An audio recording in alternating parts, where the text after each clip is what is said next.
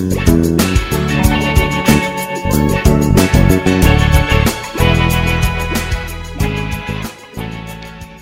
evening and welcome to Pop Culture Double Date. Uh, this evening we are talking. Well, look, this evening we're doing something different, right? We, as a group, Gerald, Anaja, Mags, and I, say hello everyone. Hi. Um, we were basically getting a little bit sick of watching new movies that were coming out or new TV shows that were coming out and just being consistently disappointed. So we decided we would dig out some stuff that we actually liked in the past and watch that instead. So tonight we are going to be podcasting about um, something that I think all of us generally quite enjoy, which is uh, the Harry Potter series. Well, we will be podcasting about the every film in the Harry Potter series, hopefully, but we're going to start with the first film, Harry Potter and the Philosopher's Stone, which was. Let me just check. When was this film made?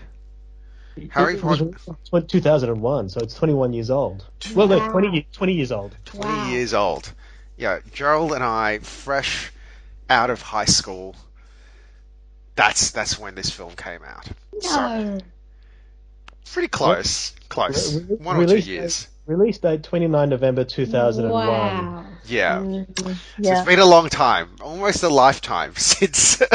um, so yeah, but look, I mean, I think as a group we generally quite like Harry Potter. So I thought, you know, as with all things, we'll start from the beginning, um, see how this film has aged, essentially, right? Whether we still really enjoy it, whether we still enjoy, really enjoy the Potter films or not. So, um, as usual, this is a full spoilers podcast. I mean, this is a 20 almost 21 year old film at this point. So hopefully if you're listening to this you've seen harry potter and the philosopher's, philosopher's stone. Yeah, This, this movie's almost old enough to be able to drink.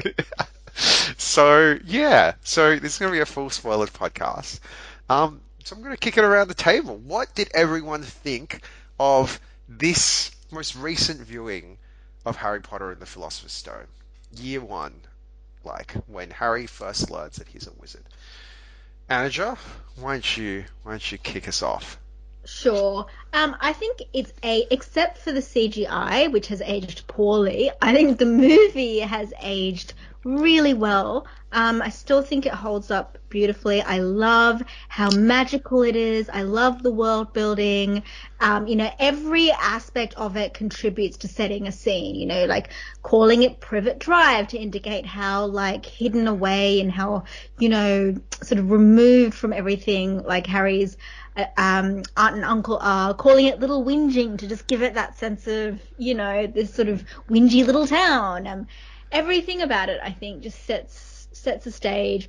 Um, you know, the the cinematography, the colors, the the darkness of, of London versus, you know, the magic of um, you know, once you get to the train station and they, they go off into the country and the sweeping landscapes and the castles, just it's very beautiful.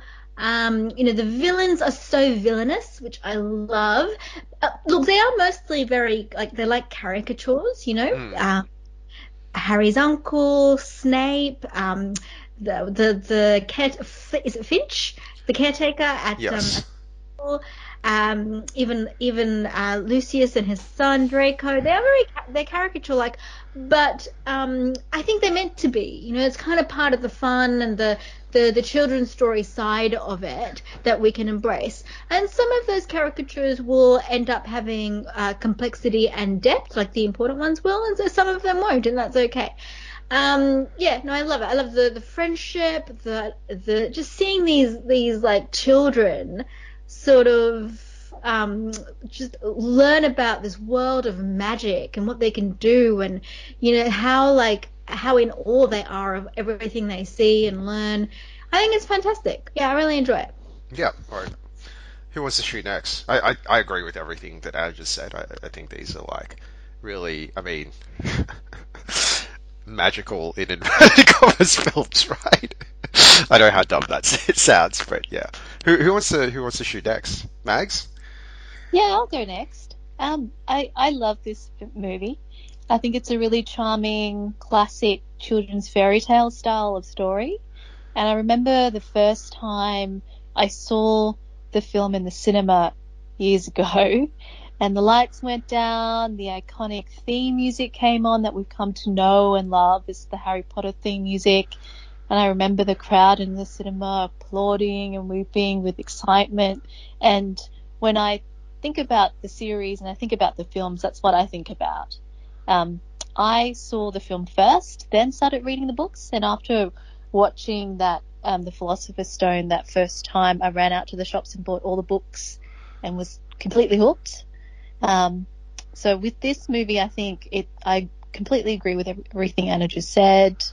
Um, I still think the casting was spot on, even from that young age, which is pretty amazing when you think about um, the how long the series took to make and how those characters aged together and that the actors aged together as well. That chemistry and, and, the dynamic between all of those child actors and the adult actors as well just matured with time. But I, I suppose we'll get to that later. Um, I thought the acting, you know, they're kids, so um, there's going to be a little bit of overacting here and there, and I think the use of significant looks to convey emotion and to move plots along that was quite um, quite regular in the movie, which I thought on reflection, watching it again, I hadn't noticed before. So it's a bit of you know melodramatic acting, but that's to be expected, I think, for child actors.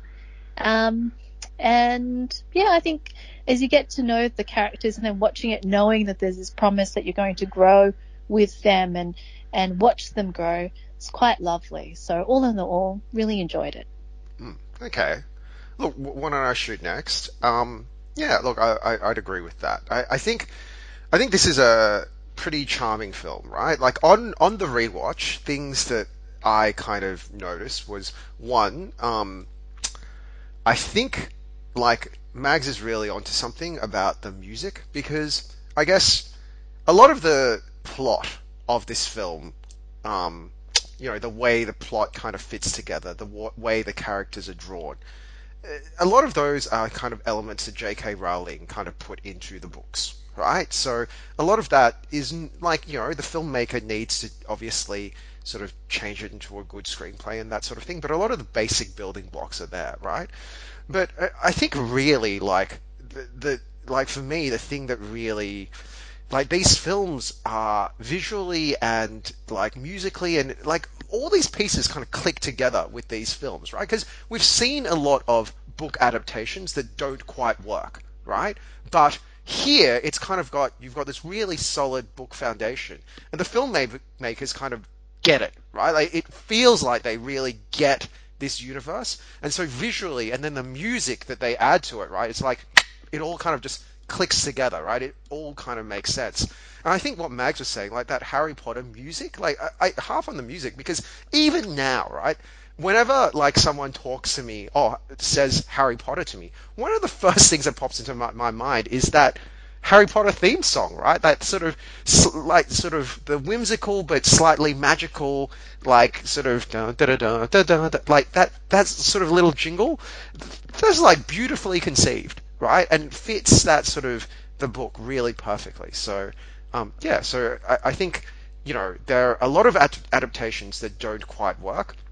And for all, look, I don't think that Philosopher's Stone is a perfect film. I think there are definitely flaws with it. Um, but uh, I think it got the broad strokes absolutely right. And that was really what it set out to do, right? And it set the foundations for this film series going forward really, really, really well. Um, I, I, think the things that have, have occurred to me um, with age uh, around this film is one, it's quite a long film, two two and a half hours, and from a film structure perspective, I definitely feel like it's it's like a re- pretty faithful adaptation of the book, right? So I, I think a lot of films have a sort of truncated three act structure where it's kind of just like beginning, middle, end, and kind of call it a day, right? A lot of the superhero films, like Star Wars, that sort of thing, like it follows that sort of structure, right? This film doesn't really follow that structure. It kind of maybe, but like this film basically follows the structure of a school year, right? Like it's kind of like Harry before he goes to school, and then like there are all these. It's kind of like the seasons of the the terms of the school year, and I mean I know like I mean it's pretty cleverly done because within this sort of structure of the school year, there's this mystery of the Philosopher's Stone that is weaved throughout the entire film. From the you know very moment that Harry learns that he's a wizard, that Philosopher's Stone story starts like playing kind of in the background, right? But I mean the structure of this film is basically part of it is to tell this story of like the Philosopher's Stone, how you know um, Dumbledore ta- takes it out of the vault to protect it at um, Hogwarts, and how you know uh, Voldemort or um, Professor Quirrell basically tries to steal it, right? I mean, so there, that is really what this film is kind of about. But the other really big thing this film is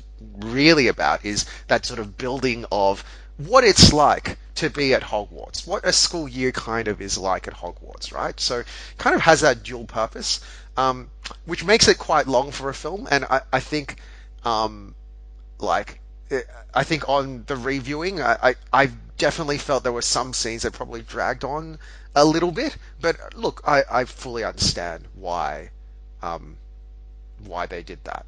Um, You're like you're totally right. Um, I didn't really think about it before, but you're right. It takes the structure of a school year because there isn't actually much plot, right? Like they go to school, they hear about a stone, they find the stone, it ends, right? And then Yeah. they don't. That doesn't happen till right at the end. you know? Yeah. And it's kind of like as they get better, like as, it, as they learn magic throughout the school year, that allows them to unlock the mystery further. Yeah. Do you know what I mean? Like, Because the movie is actually about world building. It's Yeah. about building the rules of this magical world. It's about introducing some of the characters um, and just just starting things. It's not really about the story. And one of the things I said to Joel while watching it is, I didn't understand why the Philosopher's Stone never comes back into the picture. Like it never. It never does anything in any of the later books. they, he And yet, destroys it, like, doesn't it? I guess he does. He, I guess he destroys it. But for something that is like the whole like namesake and point of the first book, uh, so he found it and then he destroyed it, and that's all. That's it. You know, it wasn't even significant in like banishing Voldemort from the first book. Um, that there's that, and the second thing is the guy who makes the Philosopher's Stone. What's his name? Um, Nicholas Flamel. Nicholas. We don't. Even, sorry, we don't even meet him. Yeah, he dies Um, off screen. It's like the Philosopher's Stone is just a what's the word for when you something is just a, a, There's a a MacGuffin. it's a MacGuffin for just setting up the world and introducing the characters. Correct. What Yeah. does, what does Harry hold? You know that that I know we're go, we're going right to the end now. Sorry. Um, you know in the last the, the, one of the last scenes in the Deathly Hallows where he meets Voldemort. yeah. and He he- doesn't. I, I don't think What he. is that? I don't think he has the Philosopher's Stone there. I, I can't remember. We'll- It's the we'll- Resurrection we'll- Stone. yeah. We'll- That's the Resurrection Stone. Oh, a different stone. Yeah, different, sto- different stone that has n- nothing to do with anything. It's just there at the end. It's one of the Hallows. It's not the Philosopher's Stone. Like it would make sense if it was the phil- like why why couldn't that be the circle part of the Hallows? Why couldn't it be the Philosopher's Stone? That would have made so much more sense. I, I can't even. I can't even remember. I don't even remember the. we'll get to it when we get to the Deathly Hallows. We digress. We digress. Sorry. Yeah. Um, yeah, and then like I think other things. Look, I mean, did it like other things, right? That how how did it age in terms of other things, right? Like I think, yeah, definitely there were bits about the acting that were um, a bit off. There's one scene in particular when Harry is confronting Malfoy. Um, you know, they're learning how to ride broomsticks, and um, what's his face? Um, sorry, the guy with the the memory orb. Oh, Neville. Neville, yeah, Neville, like, Malfoy bullies Neville and takes his, uh, well, Neville knocks himself out, actually, and Malfoy takes the, the memory orb. And then there's a piece of interaction between Malfoy and Harry, and I can't remember exactly what they say, but the acting is real bad, right? It feels like... Boy. Look, I love Malfoy, and to this, day- like, I mean, I love how Malfoy. Look, I, I think the guy who does Malfoy isn't too bad, right? Because I love how he spits the I word know. Potter. He's he's always like Potter, like he spits it out, right? I love how he does that. um, but like, yeah, th- th- there's certainly like aspects of the acting that are that are kind of a little bit off. But look, gen- and you know, Andrew, you mentioned the special effects. Like, yeah, I think it's very obvious when the special effects kick in and they kind of replace the actors. Um, but you know, they're not so bad that it's unwatchable, right? Like, I, I- think it's it's it's okay. It's okay. Yeah, it's okay. So, yeah. So generally, I, I think it's it's like a it's definitely an, an amazing kids film. Um, it's a pretty it's a very good world building film. Um, and I think it's it's one of these films that is able to capture the book quite faithfully, right, and add to the book, right? Because if I think about the first Harry Potter book, the thing that it reminded me of, and I think the reason why it's so endearing is that um, there is an element of Roald Dahl in it, right? Like, uh, you know, like with the whole, you know, Privet Privet Drive, or was it Privet Drive or Privet Lane? Like, you know, like with his like auntie and uncle and all that that initial scene, it feels like kind of a Roald Dahl novel, right? There's an element of Matilda, there's an el- element of like the twits and that sort of thing, right?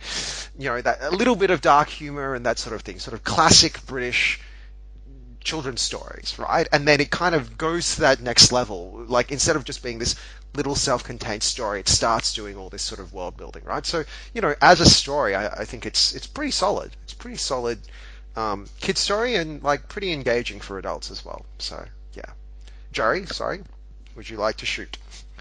Yeah, I, I mean, I, I'm probably uh, the one of the four of us who has the least familiarity and investment in the Harry Potter world. I've, I've not read any of the books, and truth be told, when I when the movie series came out, the first one I actually watched was Order of the Phoenix. So you can imagine that um, it was all my first encounter with Harry Potter was like really really confusing. Yeah. But watching the first one, and this might be my this is my third viewing of this film. I think um, of all the elements that uh, make it a triumph, I've got to say it's probably, and I can't believe I'm saying this because uh, some of the acting is a bit rough. It's it's the casting. On one level, you've got a lot of, um, you know, famous British actors uh, contributing uh, to this movie. Maggie Smith as Professor McGonagall, Richard Harris as the as the first Dumbledore, Robbie Coltrane as Hagrid, um, and of course Alan Rickman as Snape. I mean, this th- having those names attached to something like this would would make it a prestige project. But this was also a decade long project. I mean, Deathly Hallows came out ten years later in t- t- 2011, so they needed to get the child casting absolutely right. And while the acting was a bit rough in this movie, I mean, for the life of me, I just sat through parts of it asking myself what it is they saw in Emma Watson at the time that that she should be Hermione because like she just couldn't act at this point. Um, the fact of the matter is they they, they these act these child actors came ultimately to inhabit their roles really well. Uh, even even Emma Watson, um, and like it's easy to make fun of say Rupert Grint, who only seems to have had two expressions on his face throughout the entire run of the movies, uh, confused and scared. That's that's all that that's all that Ron Weasley seemed to be good for. Um, it's easy to make fun of that, but I think ultimately, as as the movies progress, um, and maybe it's a function of them having spent all this time with each other, not only on set but in rehearsal and getting accustomed to each other over time. But as the movies progressed, uh, you you got the sense that these were really lived-in friendships, um, and to be to watch the to watch them to watch them all together at the inception of this project uh, is is to be reminded of you know sort of like the experience of uh, meeting you know your some of your lifelong friends for the very first time when you were children.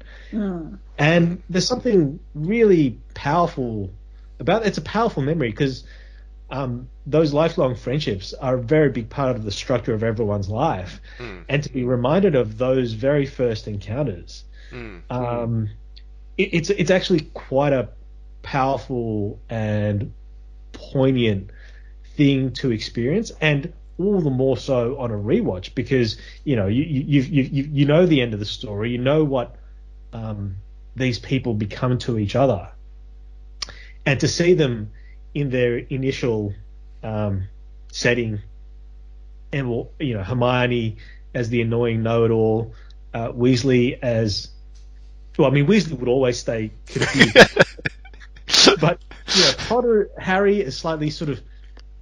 I mean, Harry is this sort of he's he's such an innocent in this movie. When we see by the end of the by by say Order of the Phoenix, um, Harry has been through so much and lost so much. He's not just lost his parents; he will end up losing, um, you know, Sirius Black. He'll end up losing uh, Robert Pattinson, um, and, and and and he will he will he will bear so many emotional scars by the end of this franchise that um, there are parts of both the first and second parts of Deathly Hallows in which he seemed it seems as if the burden of being kind of the chosen one is too much for him. But he's such an innocent in this film, and to see and so to to know what he becomes, but to see him as he is, to know what he becomes, um, and and go back to see how he started is really quite poignant. Yeah. Uh, so I think there's something. So the, there's not just charm in this movie, but if you know how dark the series becomes, there's something, you know, sort of really poignant about that. It, it- you know, the poignancy is probably heightened by the fact that this was like Richard Harris's last or second last movie uh, before he died and needed to be replaced by Michael Gambon as as um, as Dumbledore. So, know, you, you, are you are at the start of this journey, which will test all these characters and inflict big losses on them, and that is an experience that I think, despite all despite all the flaws in the movie, has a certain you know make, makes you you know, causes you your throat to catch up a little because you know what's coming, and this moment of innocence before uh, that all goes before the world all goes pear shaped is something that feels really I don't know fragile, Mm, mm, and mm. that I think adds to the adds to the power of the movie in a way that it probably wasn't powerful when it first came out. Mm, Can I mm. interrupt on that point? Yeah. Um, well, it's actually the same point that you guys have all been making about the child actors. They are great. Um, you know, individually they're all very charismatic, and together they work well. But I think, you know how like Mags was saying they overact, and it's true they all overact. But I think it comes off as an earnestness, Yes. which actually works really well in the context of this movie about wizards and witches and this magical Roald Dahl or Enid Blyton kind of world. So um, I think maybe that's why it's still adding. It's it adds to the joy of the movie instead of detracts from it.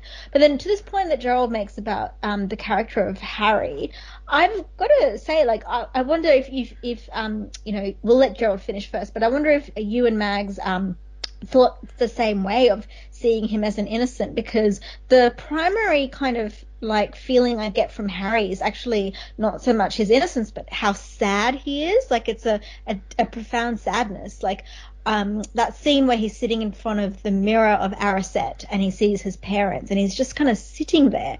And you know because he misses them and he's been living under a cupboard with his aunt and uncle who hate him for all his life and he hasn't been lied to about his parents and he hasn't been part of this whole world and to me he doesn't seem like a light innocent kind of at this stage he seems like deeply sad and weighty um, and as the movies go on that sadness and the weight um, just increase you know the gravity of it does you know increase with time but I don't know. He's never he's never seemed anything but like that to me. Mm. Mags? That- That's that's look that's that's probably that's probably right, but I think in, in the context of this movie, because he, he's he's made new friends in a way that he's never had before, i- i- in the form of Hermione and Ron. Um, there's a there's a there's a sense of whilst he does carry about him a lot of sadness, his his introduction to the world of wizards and Hogwarts Yes. comes with it comes with a sense of wonder, and that sense of wonder um, kind of diminishes over the course of the films, such that all he feels is the burden of being um, the one who has this strange and mysterious connection with Voldemort, and has to um, Yeah. carry the fight to uh, he who who shall not be named. Yeah. Yeah, I, So- I 100, sorry, sorry, Jerry. I'm just gonna like I, I 100% agree with that, right? Like I, I think like there is a certain lightness to Harry's character in this. One because I mean he's is obviously younger, but I think that lightness is driven by the fact that it's that sense of wonder, right? Because you know, in the same way that he's never seen like Diagon Alley and you know all of this crazy wizarding stuff, right? Like one thing that Daniel Radcliffe is very good at is that he's able, like, he's got, when he smiles in this film, right, and it's like, I, I mean, he's not seeing any of this, I imagine, right, because it's all in CG, but he's able to convey this sense of, oh my god, this is amazing, right?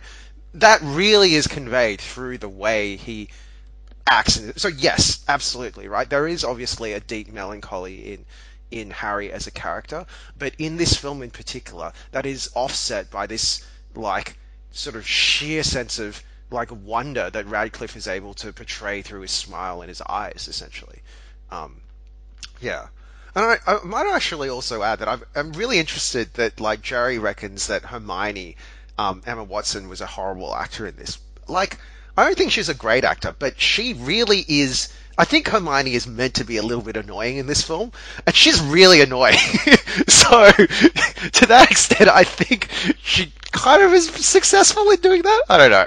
Anyway, Harold, she's got a really tough role. She has to be annoying and likable. She has to be the know-it-all, but we have to like her. So it's actually really tough. No, no, no. I agree. It is, it is, a, it is, it is a, it is a tough role. I think that there are moments when she, she does lay it, lay it on a bit thick, but that's because you know she's, she's, she's a kid, and you know she's not, you know, she, she's still a raw talent at, at this phase in her career, um, and she too will eventually uh, become kind of a, kind of um, a haunted person in, in, in this in this film series because um, she has to she has to say farewell to her parents and make them forget that she ever existed in um, in the first of the Deathly Hallows movies. And that's a that's an ama- that's an amazing thing to have to give up. Um, perhaps the, the the flaw in her arc is that we never we never know her parents.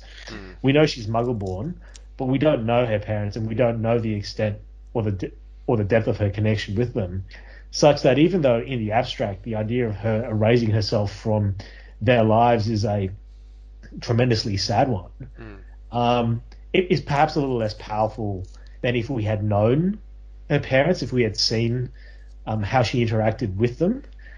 Um, and but that I mean, th- th- this too is is is another example I think of how the movie introduces uh, these characters at a stage of um, if not complete carefreeness and innocence, they're at least unburdened in the way in a way that they won't be by the time uh, this film franchise draws to a close. So Hermione is, you know, an annoying know-it-all, um, and more than happy to brandish just how clever she is. But by the end of the by the end of these movies, she'll see the limits of that, and um, she'll be forced to sacrifice a lot, just as Harry does, and be haunted as well.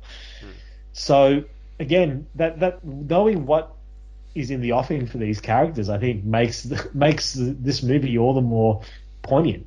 Mm. At the risk of repeating myself. Yeah. Well, look, I mean, and actually, like when I reflect on it, I I think one of the things that I think works well well in this film is that, like, I mean, at the heart of this film, right? Like to basically get to the Philosopher's Stone, they have this the moment where the three main characters each have to step up at some point, right? So I, I guess like out of the like out you know when they first meet hermione doesn't really get along with ron and harry right? But it's kind of like through this experience and like through the experiences they kind of start to value each other for their diversity right like i mean this is this is a film that in some ways does diversity right because like it's like a diversity of skills almost right like so they start recognizing that they each have kind of different strengths and that these like it's these strengths are kind of valid, right? Like Hermione is you know very academic, you know really learns spells, like you know learns how to do spells by the book, right? You know Harry is you know intrepid, he's very like sporty, right? He does the like uh, the whole broom riding thing, like he has to like in order to get the keys at the end, and then Ron I guess plays chess. but like you know they they each kind of have their moment in the sun, right? So I thought that was like quite nice, right? Like in a film that is essentially about um, the bonding of these characters and you know the the establishment of their friendship. I thought that was pretty well done. And I think the other thing that I think weird though, right? That that because like for example, take take Ron's role. He he plays chess. What? yeah, yeah, I know, I know, I know. I, I, I guess he's clever, maybe. I don't know. Well, you see, when you think of chess, you think clever, but that's Hermione. Ron has never been accused of being clever. Mm. So, well, I, I think it's Ron's courage, right? But look, I mean, that chess scene is probably the weirdest one because it's kind of like it's Ron's courage because he plays courage? the yeah, well, because he's sitting on this knight when they're playing the wizard battle chess, right? So he's putting he himself. is courageous. He's courageous during chess, but that's not an aspect of his character. He's the biggest scaredy cat I've ever Yeah. come across. But okay, the other thing for me that was weird about that scene was that uh, when did they say that he had to ride the horse? like it like self-inflicted in some I'm ways, saying, right? Get off the horse, Ron. You you don't have to ride it. Just, just, Just play the horse. game. because it takes ages for the queen to get up to catch the horse, right? Yeah. Like, and it's like that scene in in Austin Powers where you know that guy is far away from the steamroller and and, and just keeps on shouting no as this really slow steamroller comes up to him and flattens him eventually. It's a bit it's reminiscent of that scene. Yeah, and there's nothing that suggests that they have to be riding these pieces in order to pass. Like nothing about that game suggests that. But anyway, it doesn't matter, right? Like, um, look, the other thing that I really liked about this film, um, on in hindsight, is kind of like. I think it's like its core sort of message is like quite heartwarming, right? Like, I mean, there's this bit right at the end when you know, Harry has quite like a horrific confrontation with Professor Quirrell. Um, like when Quirrell reveals himself, like takes the headscarf off, and like there's Voldemort's head on the back. Like even as an adult, I'm like, that's that's pretty. It's it's pretty scary, right? I imagine as a kid it would have been like super scary, right? But you know, within that scene, there's a there's a like Voldemort says says something that really reveals kind of who he is, and it's it kind of is consistent. Like it's consistent throughout the the books and the films, kind of like Voldemort's wo- worldview, which he like reveals here, which is that he says there's no good and evil, there's only power, right? And Harry, it, it, so all of like like those sort of the thematic, the sort of the thematic lines are kind of drawn there, right? Because it's kind of like Harry and his friends believe, you know, there is good and evil. It's not just about who's in power. It's not just about like you know who can get on the top of the pile and oppress other people, right? You know, there are sort of like you know good and evil exists, right? Like our actions actually do matter. Um, so yeah, I, I thought that was that was like a really nice, like you know, in this sort of more in it, like I say innocent in inverted commas, even though like it was kind of life and death at the end there of this film, but like in this sort of less sort of grandiose sort of battle, those sort of thematic lines are still set down that carry on throughout the entirety of this um, film series. So I, I thought that was I, I- really liked that, and to be honest, I really liked it as well because like nowadays with films everyone tries to like subvert expectations and like you know like it's rare now to see a film with like such sort of, I guess, I, I, I don't know how to say, like, just like old school values, I guess, maybe. But like, they work. I mean, those things work because they resonate with the audience, right? So. You see that you see that at the beginning with the sorting hat. I love the sorting hat, um, where the, the hat tells Harry, you know, I'll put I can put you in Slytherin. You'll be great. That's the path to greatness. And Harry kind of rejects like that power and the greatness and the glory because he wants to because he's noticed that Slytherin are, are, the ones that they're kind of mean. They're the bully. Yeah, exactly. No, that's ever gone bad hasn't been in Slytherin. So he'd rather just be good and yeah. have you know, and have good values than have greatness and glory. So yeah, yeah. I mean, th- and this is kind of what makes Harry such a compelling character, right? Because, like, this film establishes that, you know, he comes from such humble beginnings, right? Like, he's really downtrodden. Even though he gets bullied and, like, he's able to hold on to, like, that, like, you know, his values, essentially, right? Um, and it's kind of like, it's implied that there's a you know it, it is him but there's also like the magical overlay that sort of adds onto that theme because it's like his mum has imparted him like with this magical power of love for lack of a better word right? But i mean really that is what it is right? That, that's kind of what this film is about. So um, yeah I, I thought it was you know it's it's a it's a child story but like the layers are well thought out enough that it feels all like satisfyingly pieced together. Yeah. Mags, would you would you agree with that? Uh, yeah, I don't really have anything further to add, to be honest.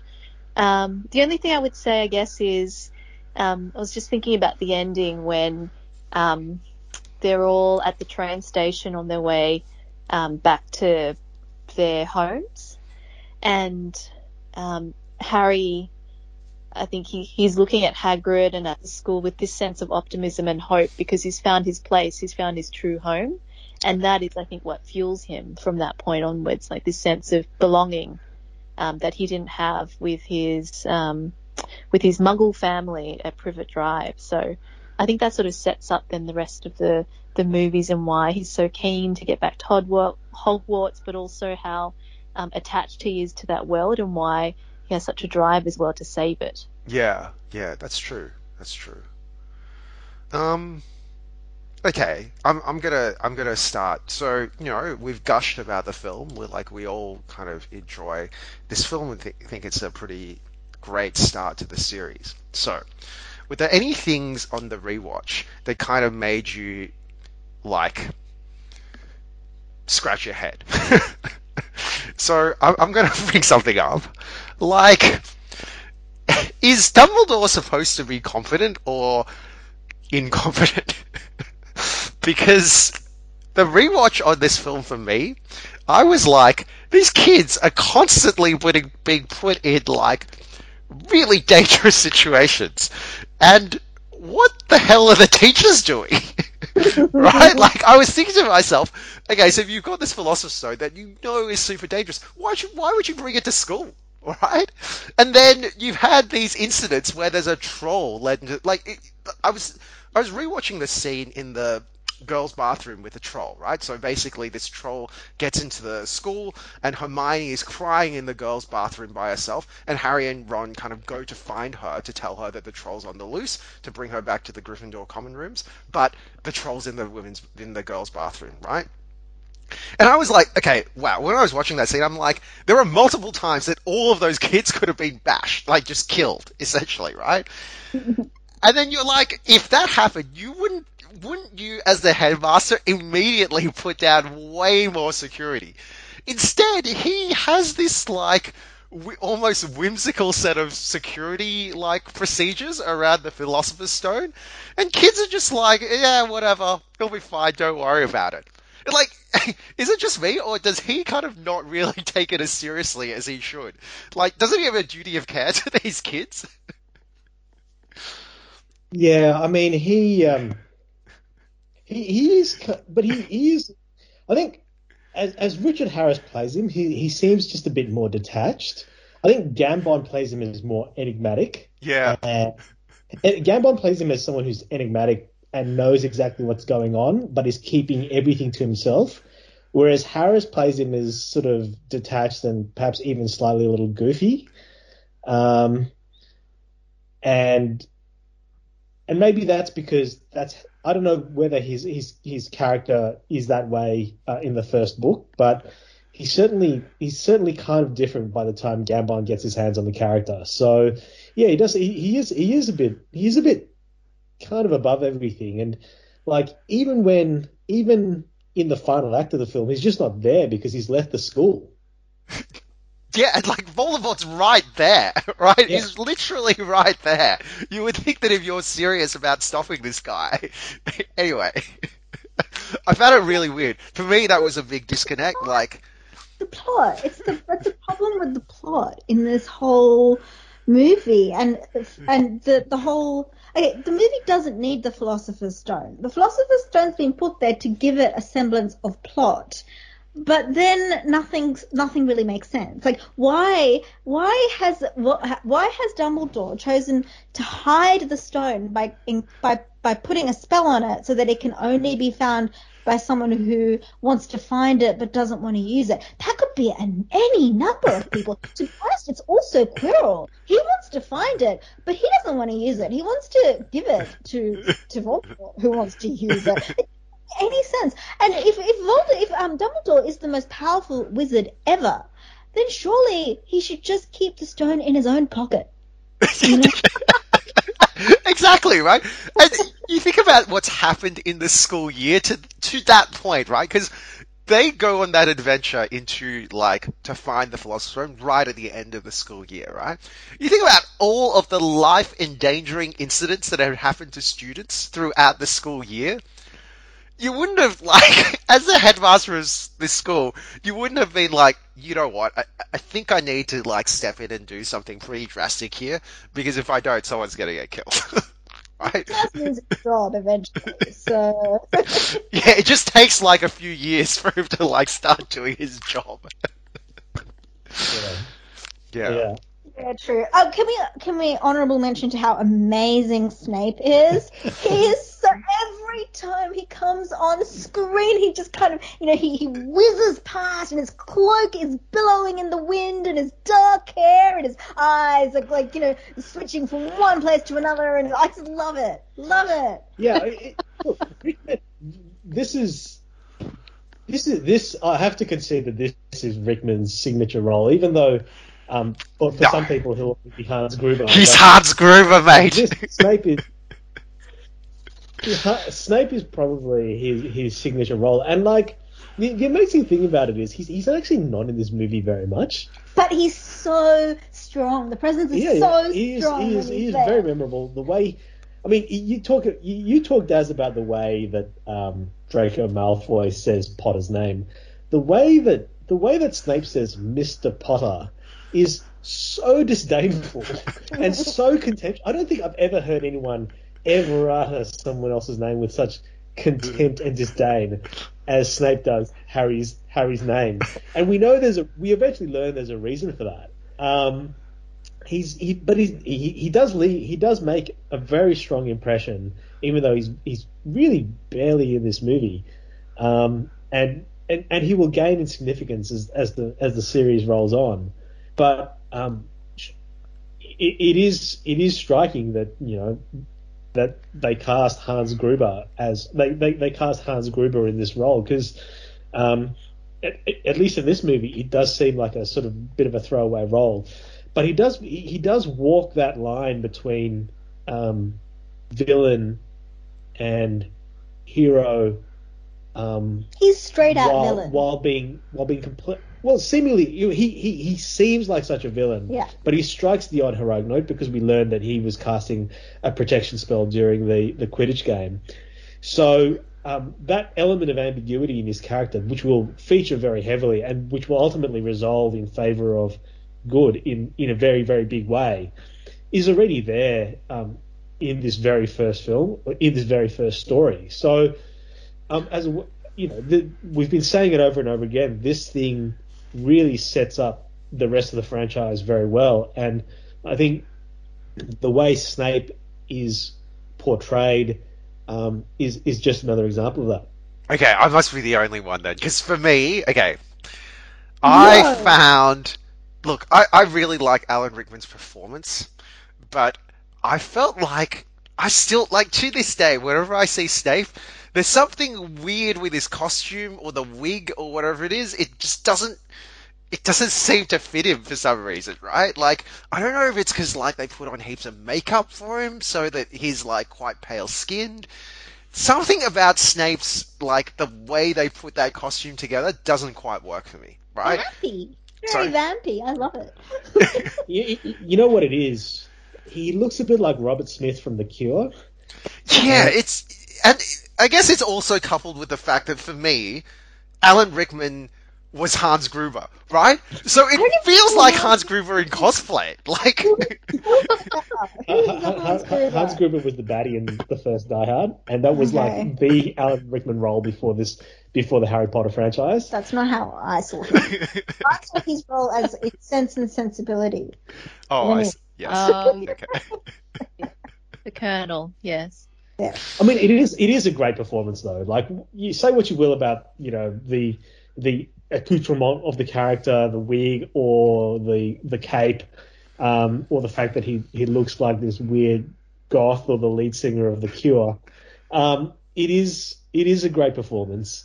Uh, it is a consistently great performance throughout um, the film and, and throughout the film series. And given that he's he has to he has to keep you guessing as to which side he's on for you know X number of movies, um, he carries quite a burden on his shoulders for the purposes of the narrative of these movies. So um, he's he's kind of he's kind of deeply integral to um, the major twists and turns.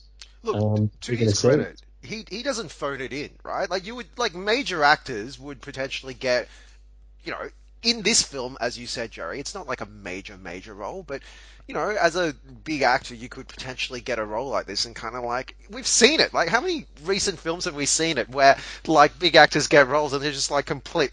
We watched it with Fast Nine and Charlize Theron, right? You know, they just phone it in. And to his credit, I, I don't think.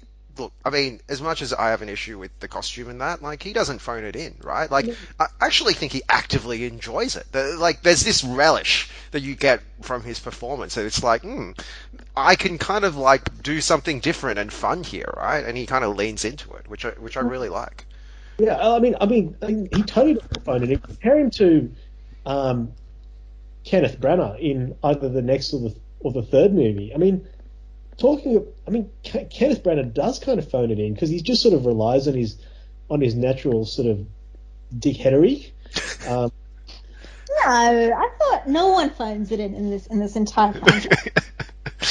look, yeah, look, I, we'll we'll talk about Gilderoy Lockhart when we get to Gilderoy Lockhart, right? Um, but yeah, um, okay. Is there anything else we want to talk about in terms of Philosoph- Philosopher's Stone before we move on to Chamber of Secrets? Just that it really, really makes me want to go to boarding school, and apparently had the same effect on a lot of children. Parents all over the world were like, "Yes, amazing, get him out of the house." definitely did not have that effect on me, but uh, that's because that's because I'd read too much Roald Dahl as a as a as a child and knew the absolute horrors of boarding school. Can I can I ask, just out of interest, right?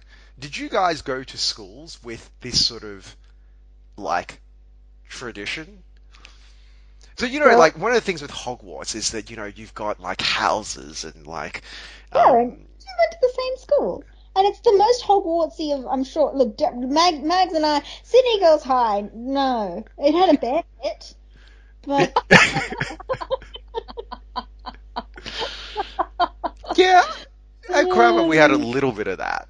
We had we had a little bit of that. I, I, think that there is an element that kind of like, you know, because yeah, I, I don't know, like it didn't. I guess it, it didn't really make me want to go back to boarding. It it didn't make not back to boarding school. It didn't make me want to go to boarding school, and I wonder if it's because like, um, that level of romance. I, I wasn't as romantic about that whole English boarding school vibe potentially. Um, yeah. Look, I think I think the movie presents um, Hogwarts so enchantingly, right? It's a beautiful, it's a physically beautiful space. The the um, the sets they they deployed in Conjuring uh, Hogwarts were impeccably designed. I mean, you know, even if the film at points uh, looked rough in terms of special effects, as um, a feat of production design was an absolute triumph.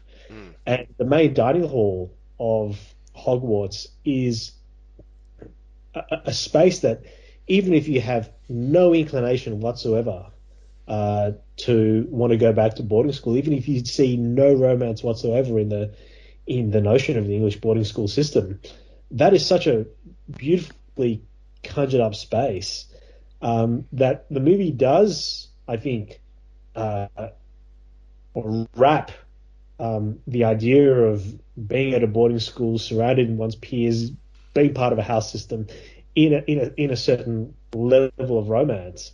Um, now, Daz, you and I sort of, I mean, it's not, it's not as if we went to a school that was like Hogwarts, mm. um, but you know, we certainly had a house system that uh, not like that.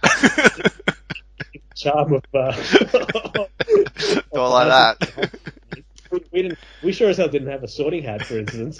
Um, and you know, so we we we, we you know we kind of know that the, that there's a that that you know there's no charm about the way a school like that runs, but the the illusion the illusion that the film conjures up of this um, the, the the the the romance of um, being uh, inducted within this um, really ancient tradition. Uh, look, look, that's that's that's that's done with great skill mm. um, to the point where you know it is it, it does sort of it does sort of you know draw you in, particularly as each of these movies um, develops and we learn more about the school and what it's what what's hidden within it, its history, and so on. So, look, you know, I can't say that this this movie made me want to go made me want to go to a boarding school, but I can't deny that um, it certainly effectively conveys the the idea of um, the romance of boarding school quite vividly. Mm. Very well put, Gerald. Very well put. Okay. Is there anything else? I, I think we're done discussing Philosopher's, Philosopher's Stone for now, right? I don't yeah. think. Yeah. Okay, so um, basically, we will continue to watch the Harry Potter series, um, and we'll work our way systematically through these films.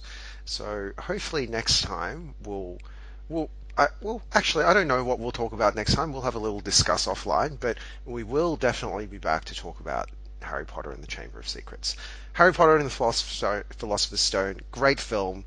Um, I think it's called Sorcerer's Stone in the US for some reason, but you know, it's a great film. Definitely watch Harry Potter if you haven't seen it. Um, definitely stands up to the test of time.